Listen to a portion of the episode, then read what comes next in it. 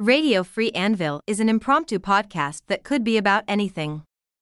Anvil will cover the current rant at the time.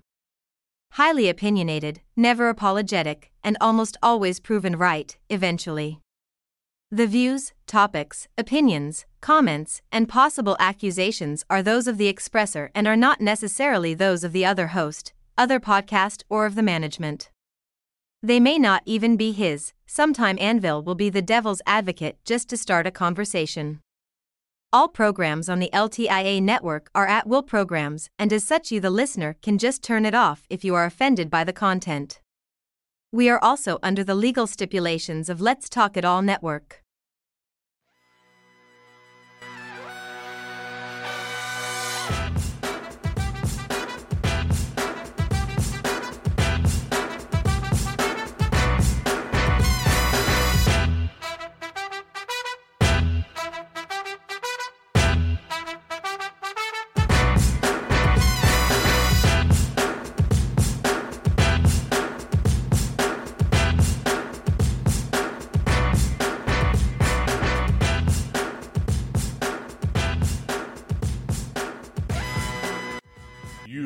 Found, you have found radio, radio, free, radio, free, Anvil, Anvil, Anvil, Anvil,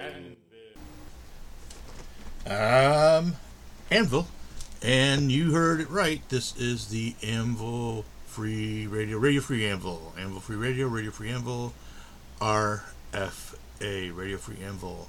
Uh, I've been gone for a while, but I'm back, and would like to jump into some things that are going on. That a lot of times people think I'm just making stuff up, pulling stuff out of thin air, or other places uh, just to hear my own voice. And although I like to hear my own voice, uh, I like to hear myself talking about uh, facts and the things that are going on in today's world. So, one of the big things going on right now, and I just heard that we are again sending more money, more military aid, more financial aid to the tune of a half a billion dollars more. And that number may be off, uh, but I'm pretty sure it was a half billion um, dollars more to Ukraine in weapons and money. I'm not sure what the money's for, uh, but we are sending more weapons. Um, here, a little while back, Michael Blumenthal, who is an investigative reporter uh, and a foreign correspondent, and someone that doesn't seem to be specifically corrupted or indebted to uh, the mainstream media, gave us a take on the Ukraine situation and what is and is not going on over there. Um, I've got it cut. It's a little bit long, but this was uh, Mike in front of congressional leaders. Oh no, I'm sorry. This is Mike in front of the UN. Mike was at the UN, telling the asking the UN what the hell they're going to do to fix this situation. Take a listen. Mr. Max Blumenthal. Thank you, and I thank uh, Alex Rubenstein and Wyatt Reed for helping me prepare this address. Wyatt Reed is a journalistic colleague of mine who, in October 2022, happened to be in Donetsk when his hotel was shelled by the Ukrainian military with a apparently U.S.-made howitzer, nearly killing him. He was 100 meters away. I'm also here with my friend, the civil rights activist Randy Credico, who was more recently in Donetsk and witnessed regular HIMARS attacks on civilian targets. I am here not only as a journalist who spent over 20 years writing books, doing pr- producing documentaries and writing articles about conflict and politics from several continents. I'm also here as an American taxpayer who's been dragooned into funding a proxy war that has become a threat to the regional and international stability at the expense of my countrymen and women. This June, just June 28th, as emergency crews worked to clean up yet another toxic train derailment in the United States, this time on the Montana River, further exposing our nation's chronically underfunded infrastructure and its threats to our health, the Pentagon announced plans to send an additional $500 million worth of military aid to Ukraine. The development came as Ukraine's army enters the third week of a vaunted counteroffensive that CNN describes as, quote, not meeting expectations, and which even Vladimir Zelensky says is going slower than desired. As Ukraine's military failed to breach Russia's primary defense line, CNN reported on June 12th that Kiev had lost, quote, lost 16 U.S. made armored vehicles sent to the country. So what did the Pentagon do? It simply passed that bill down to average U.S. taxpayers like myself, charging us another 325 million to replace Ukraine's squandered military stock. There was zero effort to consult the U.S. public's position on the matter, and the vast majority of Americans likely did not even know the exchange took place. This policy that I'm describing to you, which sees Washington prioritize unrestrained funding for a proxy war with a nuclear power in a foreign land our while our domestic infrastructure falls apart before our eyes, exposes a disturbing dynamic at the heart of the Ukraine conflict. An international Ponzi scheme that enables Western elites to seize hard earned wealth from the hands of average U.S. citizens and funnel it into the coffers of a foreign government that even Transparency International ranks as consistently one of the most corrupt in Europe. The U.S. government has yet to conduct an official audit of its funding for Ukraine. The American public has no idea where their tax dollars are going. And that's why this week, we at the Gray Zone published an independent audit of U.S. tax, tax dollar allocation to Ukraine throughout the fiscal years 2022 and 23. Our investigation was led by Heather Kaiser, a former military intelligence officer who served in Iraq and Afghanistan.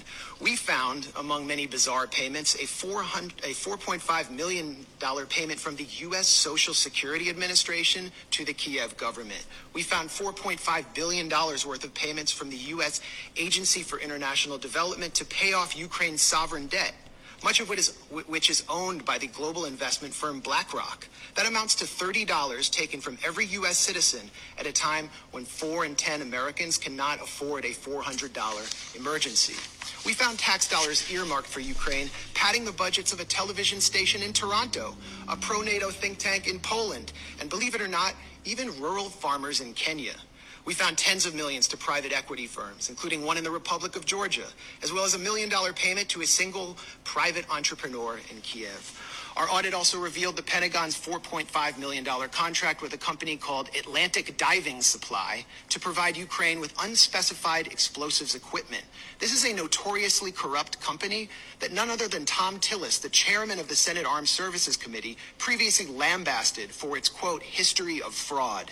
It once again Congress has failed to ensure these shady payments and massive arms deals are properly tracked. In fact, much of the military and humanitarian aid shipped to Ukraine has simply vanished. Last year, CBS News quoted the director of a pro Zelensky nonprofit in Ukraine who reported that only 30% of aid was reaching the front lines. The embezzlement of funds and supplies is at least as troubling as the potential consequences of the illicit transfer and sales of military grade weapons.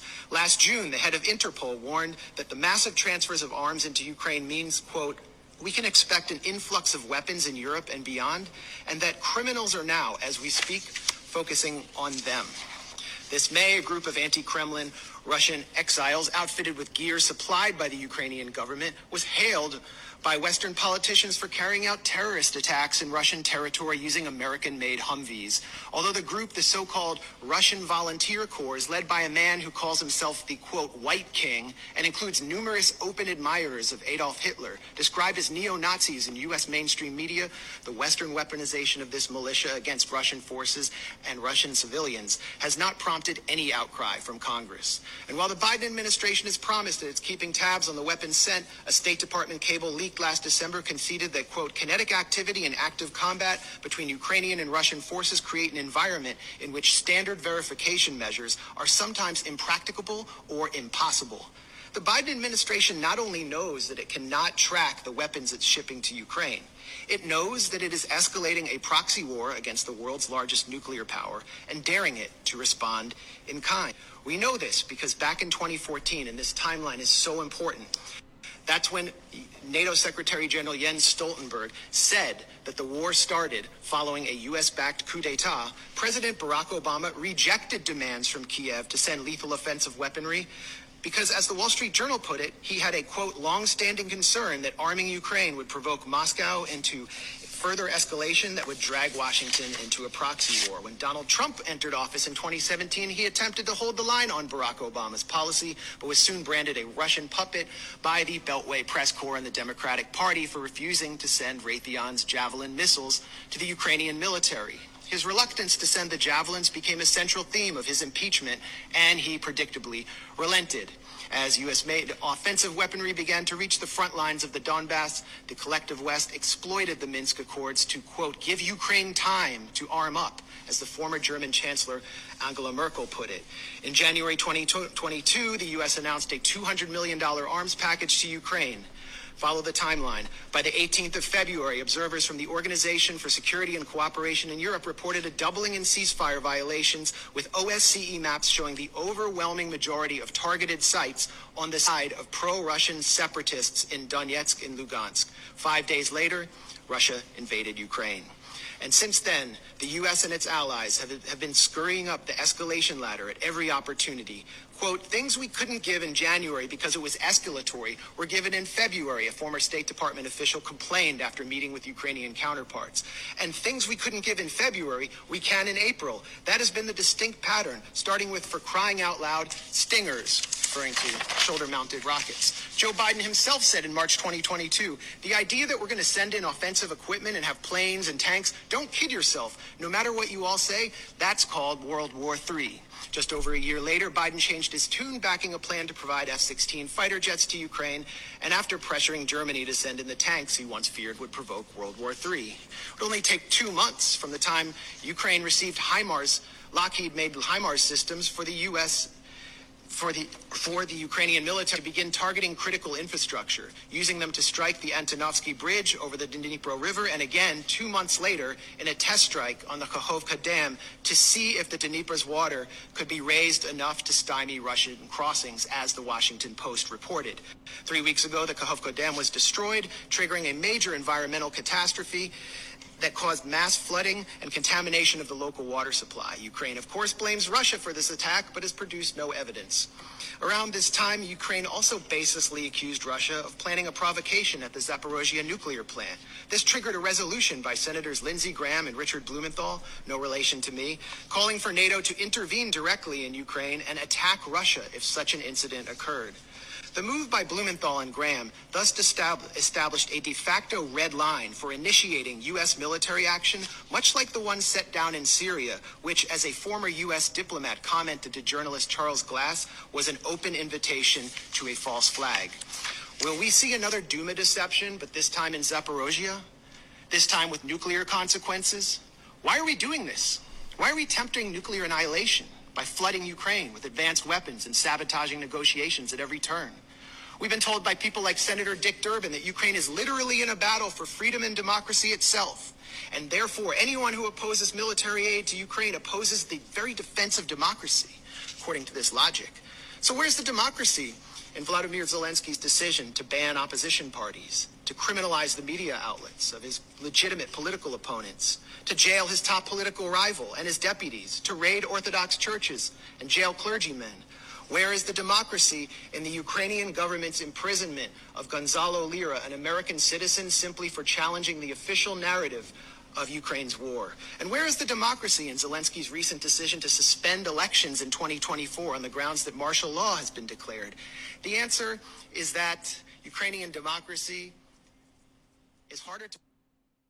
Okay, so yeah, and now we're sending even more, more money and guns over over to these folk. So that's just that's quite frankly uh, insane, and uh, I don't know. We really need to be looking at the whys and wherefores that we're so freaking invested in this process. Uh, other things going on uh, today on the uh, Radio Free Info. Um, COVID scam. It is 2023 we are finding out more and more every day that a lot of the COVID precautions were completely, completely unnecessary.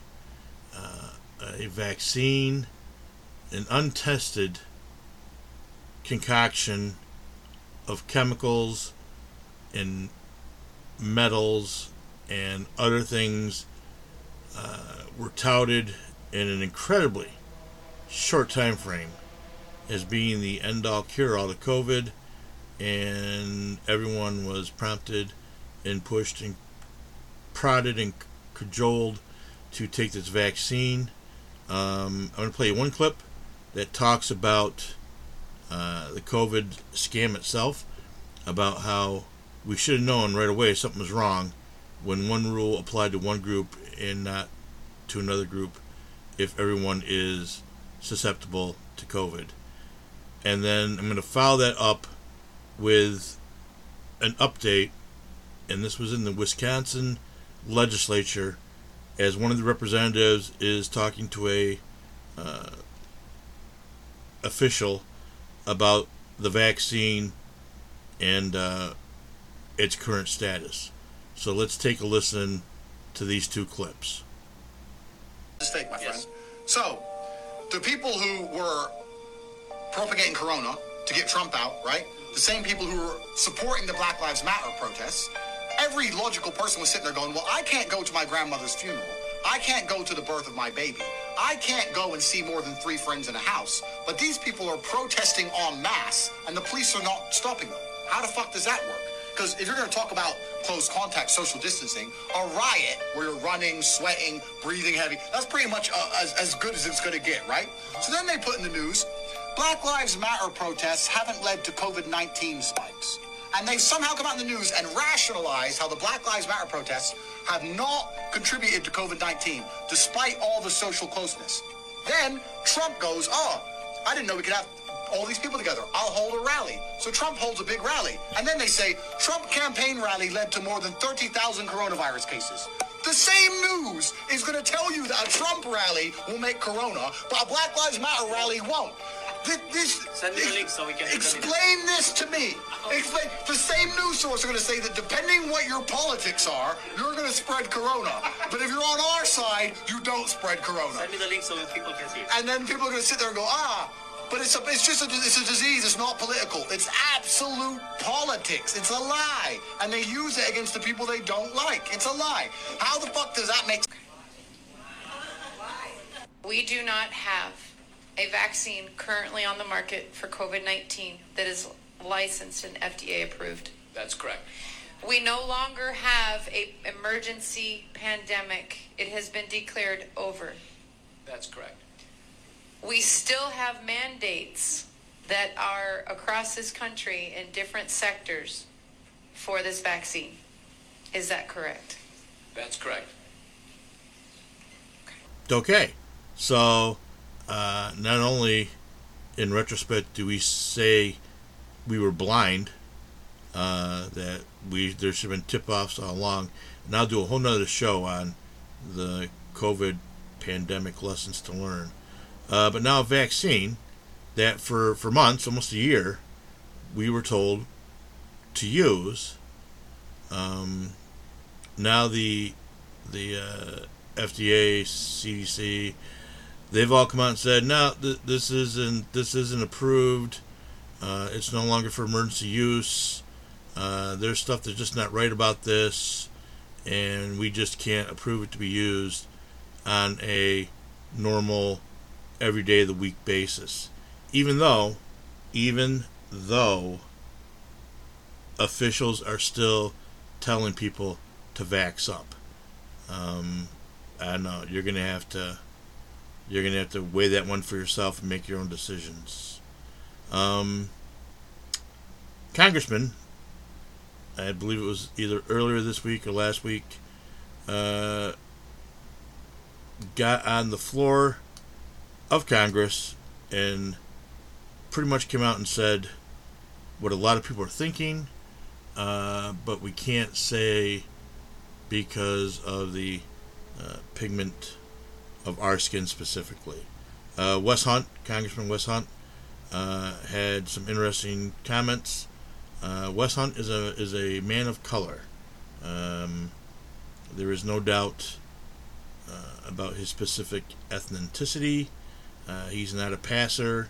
He's not one that just got by based on his light colored skin. Uh, but he is uh, one of the people of color that you need to be listening to at this point. Does it matter where you've come from? There is no excuse. For if a direct descendant of a slave can become a United States congressman in a district that President Trump would have won by 20 points and we won by 30, it's a district that's 72% white. And I ran against nine other white guys in a Republican primary and beat them by 30 points. This is a meritocracy. We shouldn't be in the business of talking about how hard somebody else had it. I can assure you, we, being a part of the human condition, we all have our struggles. But I'm going to tell you that in this country, don't spend your time being a victim. Spend your time figuring out how to be somebody. We are not perfect in this country, but we always strive for Christ like perfection because we always strive to get better from generation to generation. It's why I'm standing here today. Does it matter where? Okay, so while we're talking about people of color, we're talking about people of color, and I've always said that if you perpetuate the stereotype, you will never break the chains that enslave you. If you perpetuate the stereotype, you will never break the chains of racism. So, this is a radio talk show, local people of color, and I believe there's one one white guy in the group, but people of color talking about how uh, rap and rap culture and how destructive it is and how almost critical it is that keeps the thoughts of racism alive. Let's take a listen. Example, like when I said uh, black culture promotes degeneracy, that's something that everybody knows. And you listen to any rap music, like Durk. I listen to Lil Durk all the time. He's rapping about murder all the time, like literally all the time. And he's Muslim, and I hope, alhamdulillah, he, he becomes a better Muslim. But he's rapping about murder constantly. That he knows that that will sell more music. He knows that rap beef and like I'm gonna kill you, you're gonna kill me. Bro, you're 29 with kids, still talking about like killing other people, and you're gonna risk your life over over music. Like everything that hip hop promotes, besides Ye and besides a few like you know Christian rap or stuff like that, it's all just drugs, murder. And we all know that when you when they talk about we need to protect black culture, th- this is the number one. This is how you prove that black um, black culture in America promotes degeneracy. Because when a black person becomes more affluent, when they put on a suit, when they get a good job, when they speak correctly, you're speaking white. Yo, why are you talking like a white boy? I'm just speaking English properly. When they talk about keeping black culture black in those affluent areas, like as a lawyer, as a doctor, they mean they want a doctor who's also sagging. They want a, a doctor who's still banging and throwing up signs. I mean, I agree that there's a lot of stuff within hip hop culture that is kind of negative, for sure. All of it. All of it. All of it. like Oh, you really put me on the spot here to like all of think it. about it objectively. What, what do they promote that's positive? Besides, like in some of their interviews, you listen to like Polo G, for example. He'll go in an interview. I'm like, yeah, man, I, I like what you're talking about. Like you're uplifting people, but you listen to the music and like, oh, this is all murder. For example, like wh- when I said, uh, All right. Agreed, disagree. If you stop and think about it, take a step back, put put your put your emotions on check, and take a step back. Uh, some of that will make sense. And there's there's there's there's white music that has hidden meanings and hidden violence and things like that in it. Uh, but it's nothing nothing like the the hip hop and rap uh, on the whole. Not all of it, not all of it, but on the whole. Uh, so everything we're still doing, we're doing for climate change, to stop climate change. For the love of God, the White House is actually thinking about finding ways to blot out the sun, and it's helpful, radiation, in order to cool the planet. In order to cool the planet, because this planet has no idea how to take care of itself without liberals jumping in and doing their little part to make it better. Of course, they just all flew private planes halfway around the world to have a conference about it and still use private planes. Let's start let's start with the things we can really do. Like how about we ban the use of private planes? Everyone flies commercial. Now there can be a really upgraded first class, but one or two people on a private plane flying around the world, I don't know. Sounds like we're adding to the carbon footprint. But this is about electric vehicles specifically and just the impracticality of electric vehicles. Take a listen. He wants 50% of new cars to be electric by 2030. True, but I guess now it's 60%. True or false, a typical electric car requires six times the mineral inputs of a, conven- of a conventional car. Yes. If 50% of the cars were electric vehicles today, is there enough power on the electric grid to charge them all? Absolutely not. No. You said in your written statement, Mr. Bradbury, I'm going to quote you if every country in the world achieved its stated EV targets by 2030, the total savings in carbon dioxide emissions would be expected to reduce global temperatures by only 0.0002 degrees Fahrenheit by the year 2100. Given this fact, is it unilaterally gutting the U.S. auto market, critical mineral supply chain, and the grid stability? Is that the solution for addressing the temperature goals? Well, I, I don't think so. True. Yeah. So these minerals and things they're mining, they're not here in the United States. They're not under they're not under the Department of Environmental Conservation. They are not under the Department of the Interior. They are being mined overseas in Africa, in China, where uh, let's just say the labor laws aren't quite as restrictive as they are here, and the environmental laws definitely aren't as restrictive as they are here. But hey, you know, as long as we feel good about what we're doing, uh, way way to go. Uh, what else is going on? Uh, I still, I know, I know I'm harping on this. I've been harping about it because other platforms, um, the blatant hijacking of the LGB community by the TQI group.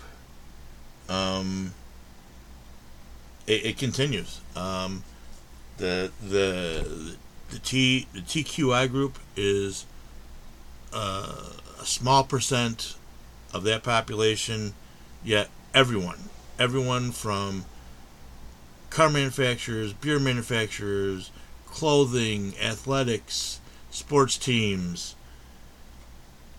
retail companies are bowing down and capitulating to 6% of the population, 7% of the population.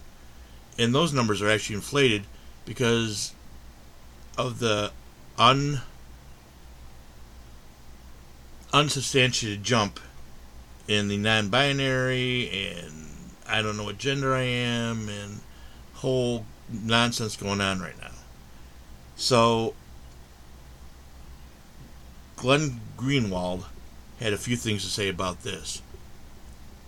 What has happened is that the gay and lesbian movement, now the LGBTQI2 plus movement, the acronym seems to expand on a weekly basis, has really become a movement of power. Every institution of authority practically is on the side uh, this movement. They have the banks behind them, corporations behind them. The president hangs the LGBT flag at the White House. It has become a movement that has the support of almost every sector.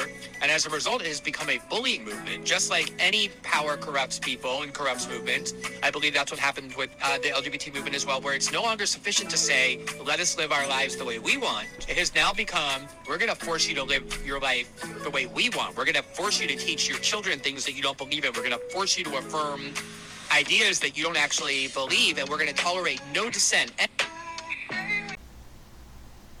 Okay. Well, I think Glenn Glenn's been saying what I've been saying for a few weeks now. Um, but yeah, it's uh, it's it's something something's not something's not right. And again, the LGB group should be up in arms. They should be furious.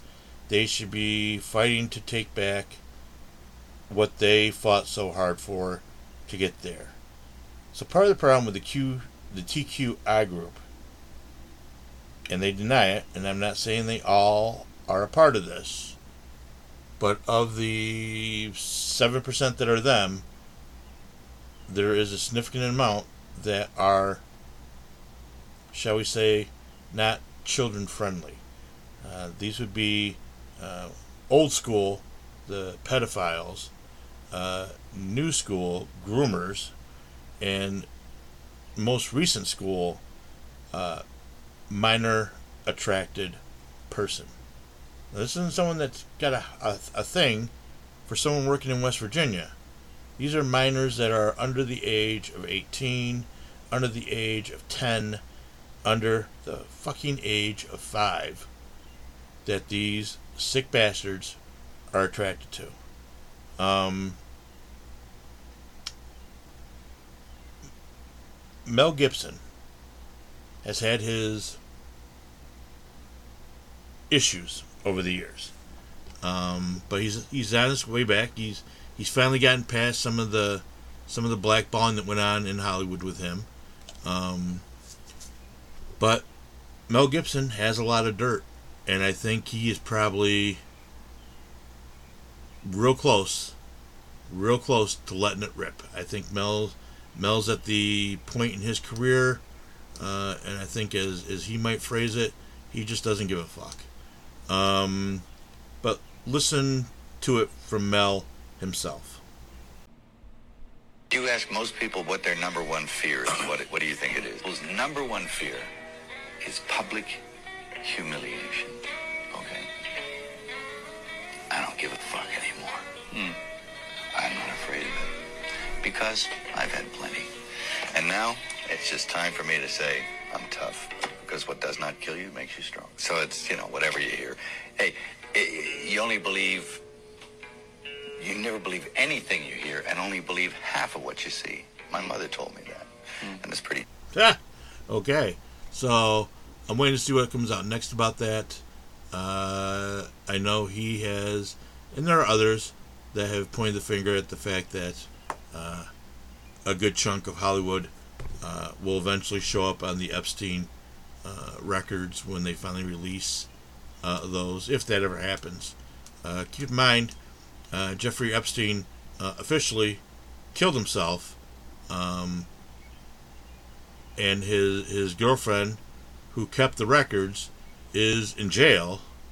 Uh, but no one, no one, has actually seen the documentation that indicates who Epstein and his girl were selling children to, giving children to, uh, pimping out children to. Um, I, I think I, and I'm going to say this. I think this is, this is this might just be official presidential act number one if Trump gets back into office, and I think that is why they are scared shitless of the man.